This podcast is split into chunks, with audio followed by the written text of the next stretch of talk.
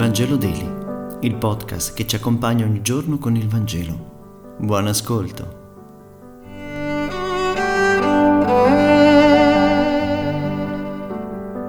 Martedì 21 dicembre. Lettura del Vangelo secondo Luca, capitolo 1, versetti 39-45.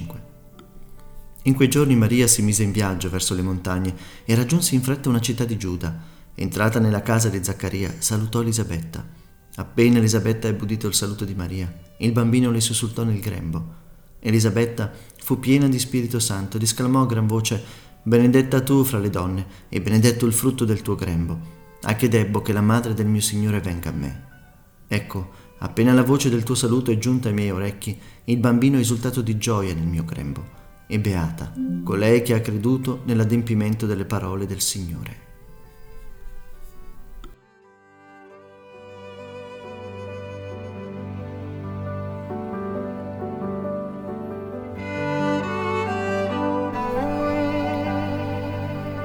Io personalmente credo che questo brano dovrebbe essere commentato da una donna per poter cogliere le profondità.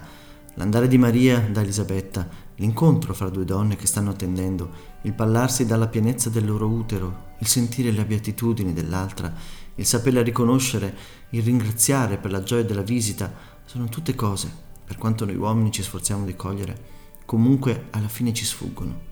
Una cosa che noto è che in questo pezzo di brano Maria però non dice nulla, ma porta tutto. La testimonianza della fede non è un gran parlare, è un silenzioso amare e gioire.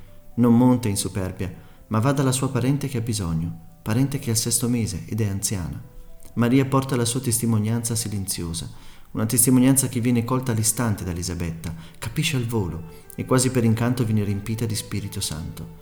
La testimonianza, l'annuncio della buona novella, non è un insieme di norme di cose da dire, è una pancia da far parlare, è un utero da far esultare, è un bambino che scalcia di gioia e danza dinanzi a colei che porta l'arca della nuova alleanza, come Davide danzava dinanzi all'arca dell'antica alleanza che veniva trasportata a Gerusalemme.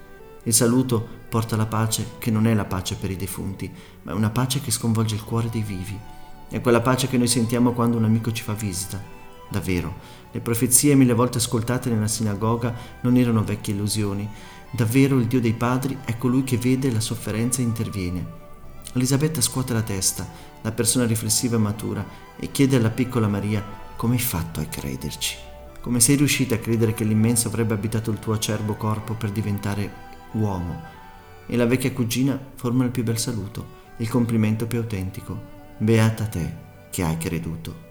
Sì, Maria, beata te che hai creduto, che ti sei fidata, che ti sei lasciata fare, Beata la tua incoscienza che crede nel Dio dell'impossibile. Beata la tua disponibilità a lasciarti sconvolgere la vita, a metterti in secondo piano. Beati noi se un giorno riusciremo a vincere le nostre paure e a fidarci di Dio in egual maniera. Grazie per aver meditato insieme e se questo podcast ti è piaciuto condividilo con i tuoi amici ed amiche. A domani.